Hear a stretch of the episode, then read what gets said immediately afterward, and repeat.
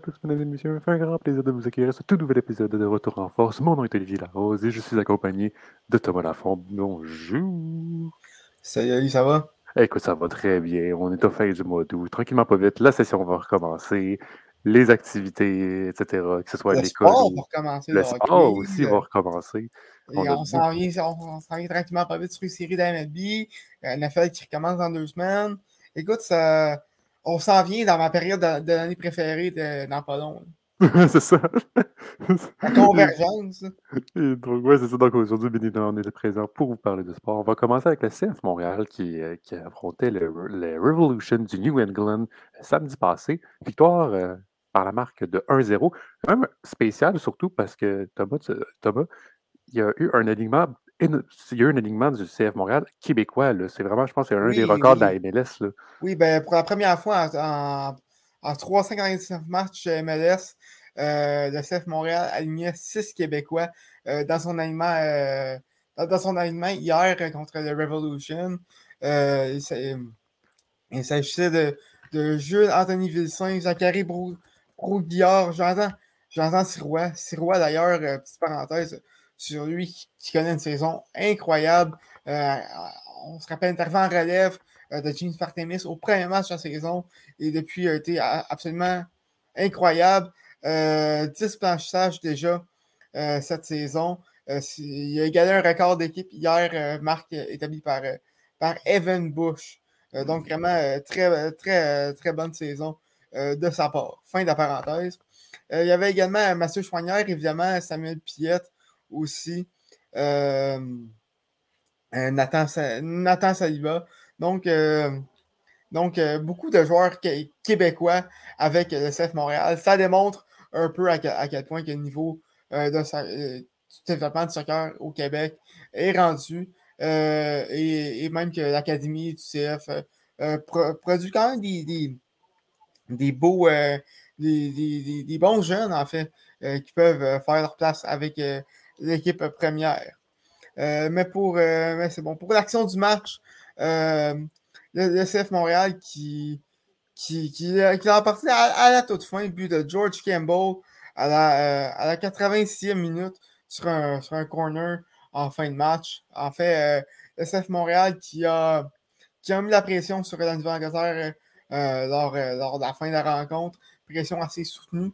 Il faut faut dire que pour, le CF, c'est un match très important, alors que alors qu'ils sont présentement en huitième place, euh, à seulement euh, à, seulement deux points euh, devant le Fire de Chicago. À, la neuvième place et, et cinq points devant DC United. donc, la course aux séries qui est extrêmement serrée dans l'Est. Et il faut dire que, que la Nouvelle-Angleterre c'était euh, c'était pas un adversaire euh, facile. Euh, le dernier match entre les deux équipes au Gillette Stadium à Foxborough, le, Revolution avait détruit le CF à l'arc de 4-0 en avril.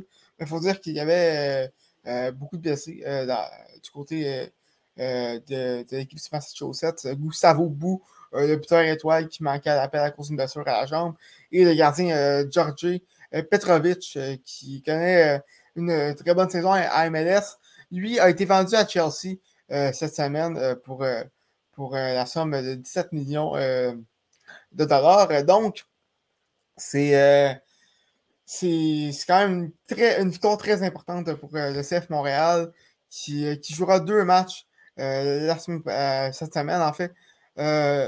mercredi contre, contre New York City FC à New York et euh, samedi, euh, ils accueilleront euh, le crew de Columbus et leur ancien, ancien entraîneur Wilfred Nancy au Stade Saputo. c'est un match qui sera très intéressant à suivre, non seulement pour les implications pour la course aux séries, mais également pour tout le retour de Nancy et de Camacho à Montréal. ça devrait être très un, match assez relevé. Tout à fait. Puis aussi, là, le match contre la New York FC dans un magnifique stade, le stade de Yankee Stadium. Ouais, le baseball. Ouais, pas, euh, pas le meilleur stade pour le soccer, évidemment. Mais à chaque fois, à chaque année, depuis, je pense que le début où parfois ils jouaient peut-être dans le stade des Mets, je me souviens plus. genre, ça n'a jamais, jamais, été comme un, un, beau stade dans lequel où est-ce que le New York. Je pense, que, je pense qu'ils ont toujours joué au Yankee Stadium. Parce que dans le fond, euh, ils sont. Euh, ils, ils, sont, euh, ils sont la propriété du, du, City Group, euh, le groupe de Manchester City et des Yankees de New York. Donc, ah, ok, ok. Mais, mais supposés construire un stade de soccer dans les alentours de 2018-2019. Finalement, ça n'a jamais. Ça n'a jamais, ça, jamais fonctionné. Le stade, le stade n'est pas très... C'est pas un stade. Je vous dis tout de suite, mesdames et messieurs, là, vous imaginez-vous un stade de baseball puis après, mettez-vous mettez le terrain de soccer. Bonne chance. on, a vu avec, euh, avec le, le, football, le mélange baseball euh, et autres ouais. Ah. sports euh, avec l'Oakland Coliseum qui, on se rappelle que la surface était, était, était pas très belle, mais c'est encore pire avec les Yankees. c'est ça. Puis surtout, lorsque tu parlais donc d'une course et série, ben, en, effet, là, tu le vois là, que les points sont extrêmement serrés, mais un, il ne faut pas négliger et il nous l'a prouvé, c'est l'Inter de Miami, même s'ils sont 14e avec seulement 21 points, reste qu'avec un certain Lionel Messi, c'est pas n'importe quoi.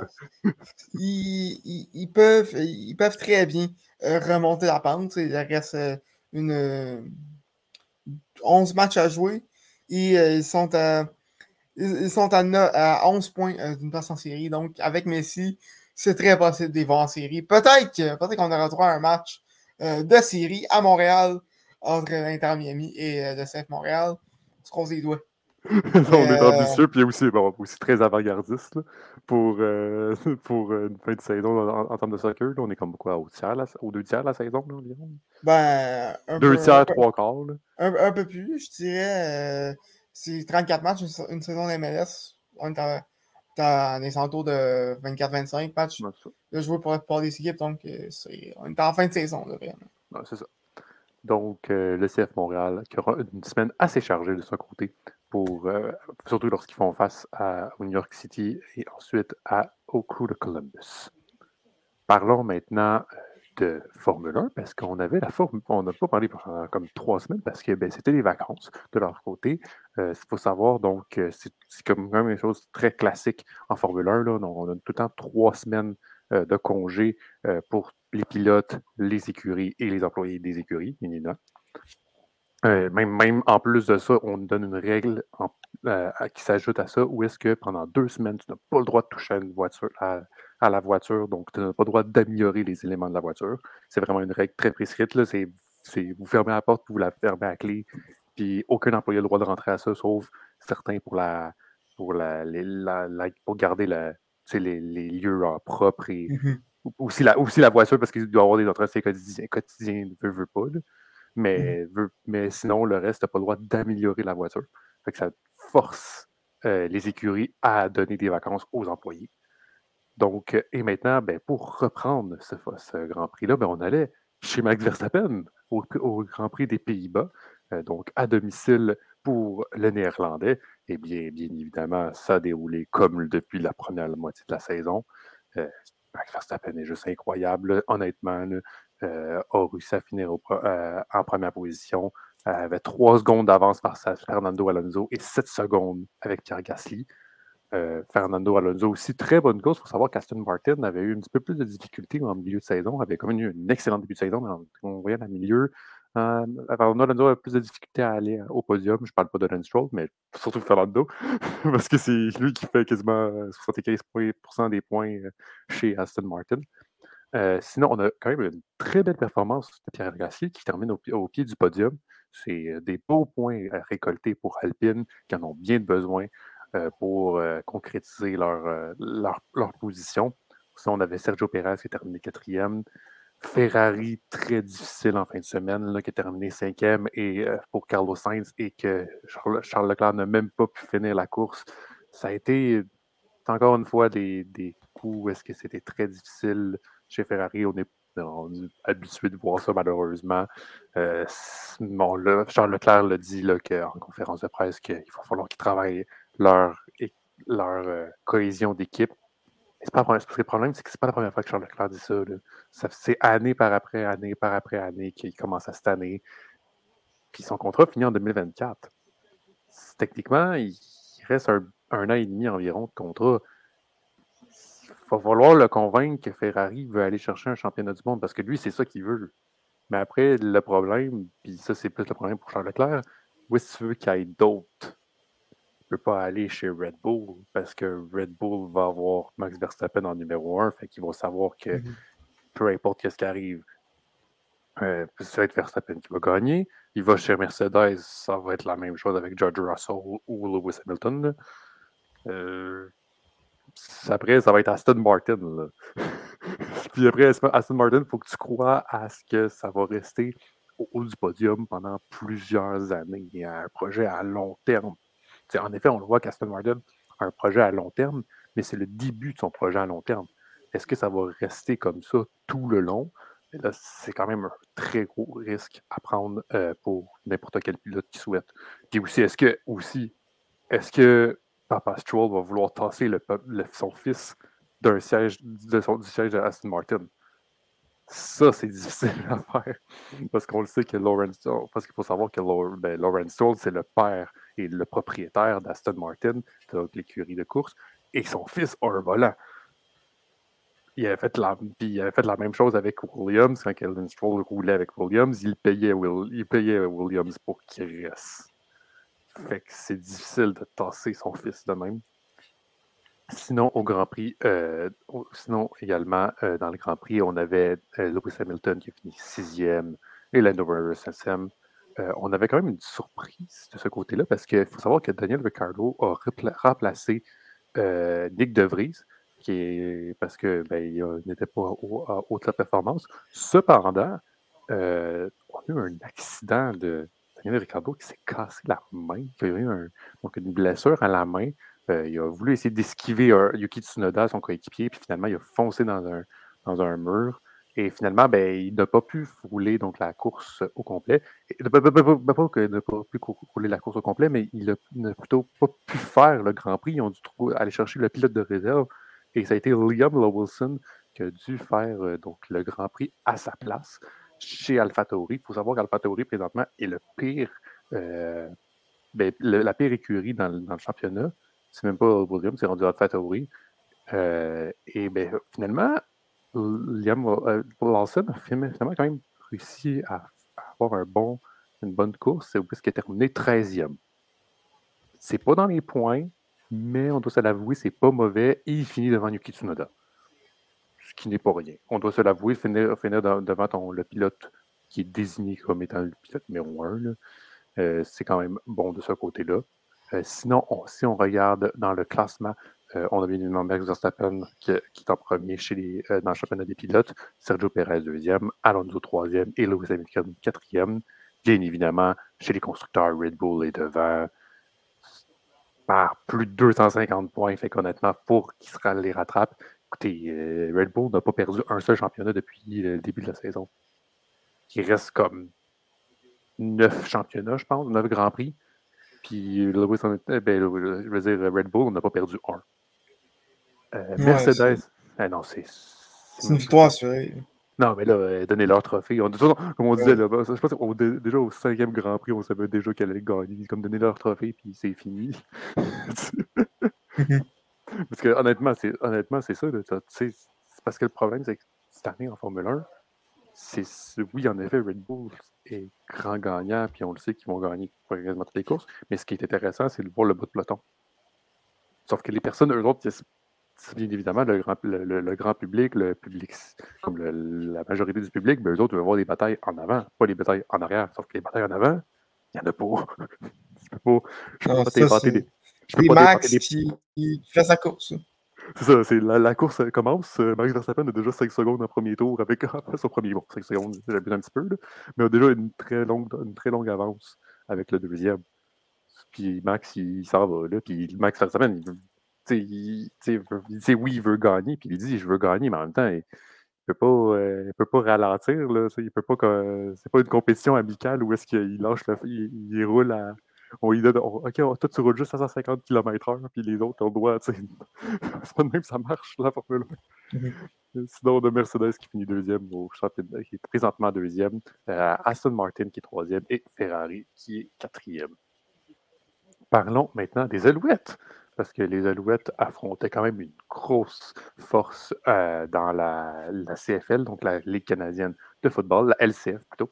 Euh, et ben, finalement, euh, Thomas, ça n'était pas très bien. Ben, étant les Blue Bombers du Winnipeg, finalement, ça n'était pas très bien conclu pour les Moineaux. Oui, ben ça, écoute, ça fait un peu qu'on n'a pas parlé des, des, Alouettes, mais c'est comme tu as dit, affronter les, Blue Bombers de Winnipeg. si je ne me trompe pas, c'était jeudi soir ou c'est jeudi ou vendredi? En, en, tout cas, une, une de ces deux journées. Euh, et, euh, ben ça s'est mal fini pour, euh, pour les moineaux. en fait, défaite de 47 à 17 contre, contre, les, contre les, Blue, Bombers. L'attaque montréalaise a été, a été complètement anéantie lors de la rencontre, alors que les, deux seuls touchés des Alouettes ont été réalisés défensivement. Euh, donc, euh, la, défensive qui, avait bien commencé le match, euh, pourtant, à la, mi-temps, c'était seulement, je ne pas, 20 à 17 pour, pour Winnipeg. mais, mais c'est les Blue Bombers qui sont partis avec le match au, troisième quart. Un, troisième quart, en, fait, en, fait où, Winnipeg a, marqué pas moins de 17 points. donc, donc ça, Winnipeg qui a complètement dominé euh, les Alouettes. En fait, les Alouettes qui, n'ont marqué aucun point euh, en deuxième demi. Euh, et vraiment un match à, un, match oublier pour, l'attaque. Cody Fireardo qui a réussi seulement 137 verges de gain. William Sandbach qui a couru pour, pour 32, 32 verges de gain seulement. Donc, vraiment loin d'être un excellent match. Par contre, pour le reste euh, de la saison. Euh, les Alouettes euh, connaissent quand même de bons moments avant la rencontre de, cette semaine. Ils étaient sur une séquence de quatre victoires consécutives. et d'ailleurs, avait effectué une, belle remontée face au Rouge et Noir d'Ottawa la semaine précédente. Les, Alouettes qui perdaient 17 à 3 à la demi pour finalement l'emporter 25 à 24 sur l'un des derniers jeux du match. Euh, donc, une, rencontre très, très, très, très excitante pour, euh, pour les Moineaux. Euh, sinon, une domination complète des Rough Riders il, y a quelques, il y a quelques semaines. donc, pour, pour, les, pour les Alouettes, tout n'est pas perdu. Ils sont présentement au deuxième rang de la division Est à deux, à, deux matchs des, des Argonauts de Toronto et ont deux matchs euh, d'avance euh, sur les Tiger Cats Hamilton qui sont en troisième position.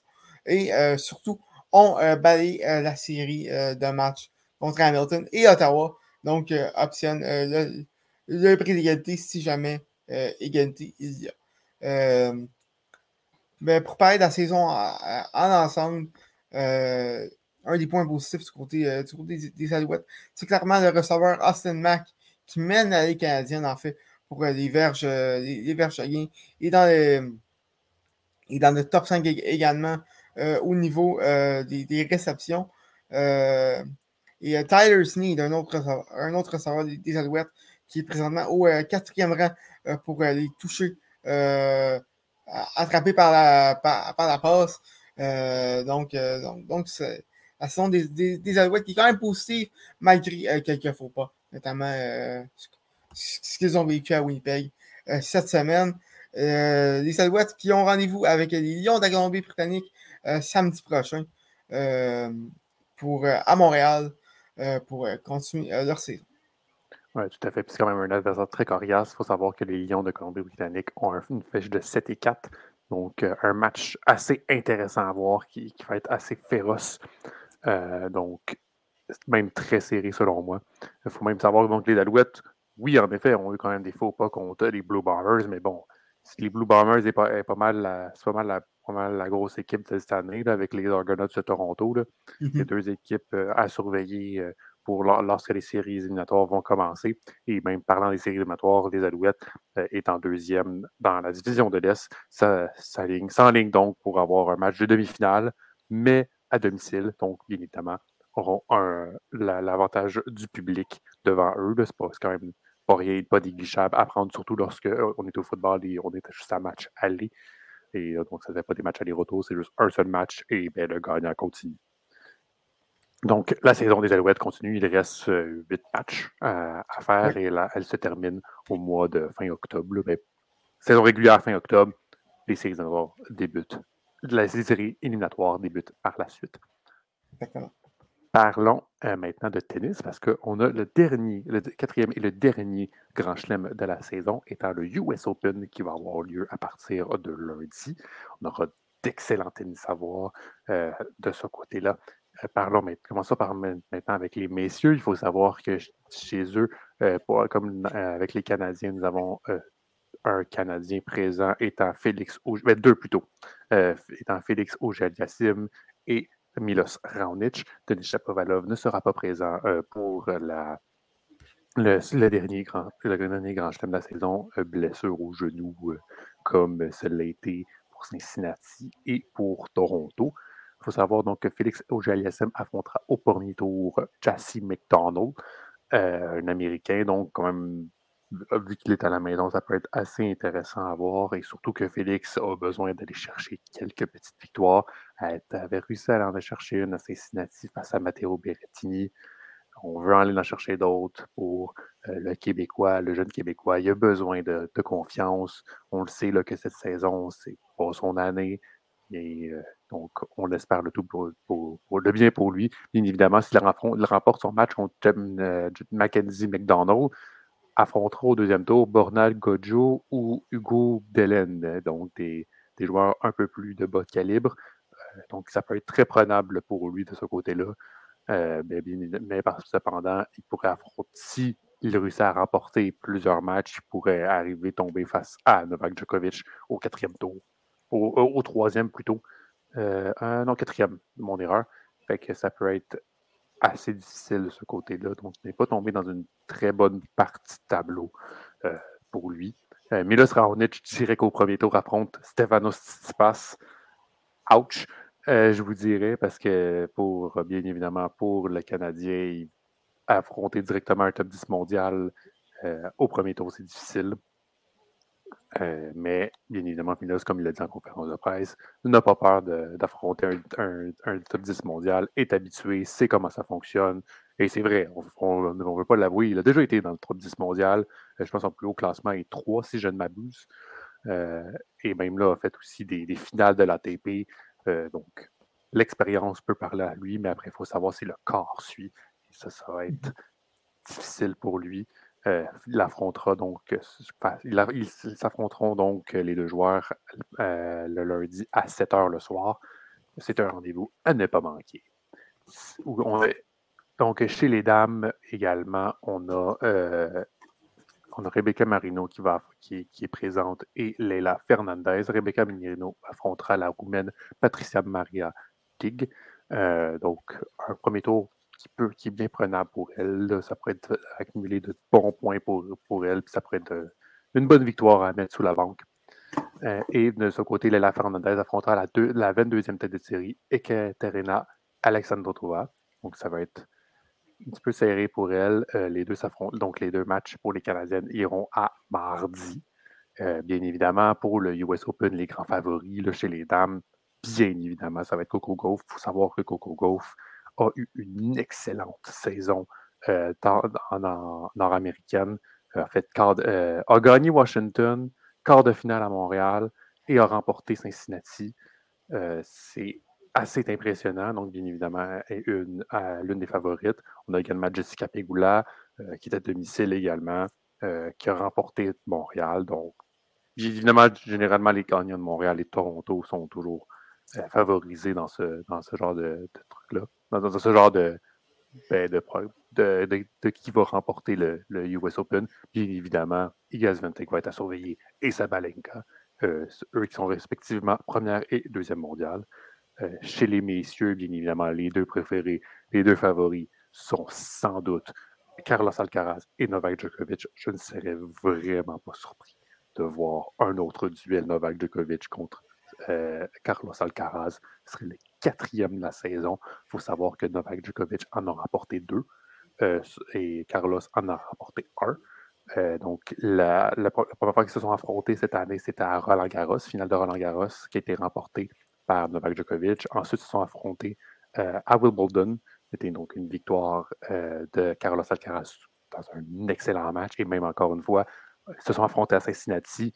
Et encore une fois, un excellent match, impressionnant. Les deux joueurs, euh, les deux se donnent comme de. se poussent à, être les meilleurs au monde. Euh, et euh, ça a été remporté par Novak Djokovic, même quand Carlos avait des balles de championnat. Et bon, puis aussi, il faut aussi savoir que Novak Djokovic n'était pas présent l'année passée au tournoi parce qu'il ne voulait pas montrer son passeport vaccinal. Donc, ça, donne, ça fait en sorte que Novak Djokovic arrive au tournoi avec zéro point à perdre. Tandis que Carlos Alcaraz, lui, avait remporté le US Open l'année passée, donc a plein de points à perdre.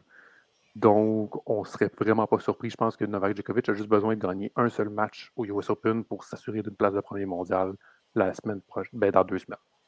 Fait qu'on serait vraiment pas surpris de voir Novak Djokovic retrouver euh, son trône de premier mondial. Thomas, merci beaucoup. Grand plaisir. Écoutez, un épisode un peu plus court cette semaine, un peu plus tranquille, mais bien posé. On a bien évidemment parlé de sport. C'est ça, qui est important, Thomas, n'est-ce pas? Exactement. On est toujours là présent pour parler de ça. On se retrouve donc la semaine prochaine pour parler encore plus de sport. Mon nom est Olivier Larose et je vous salue. Allez, ciao!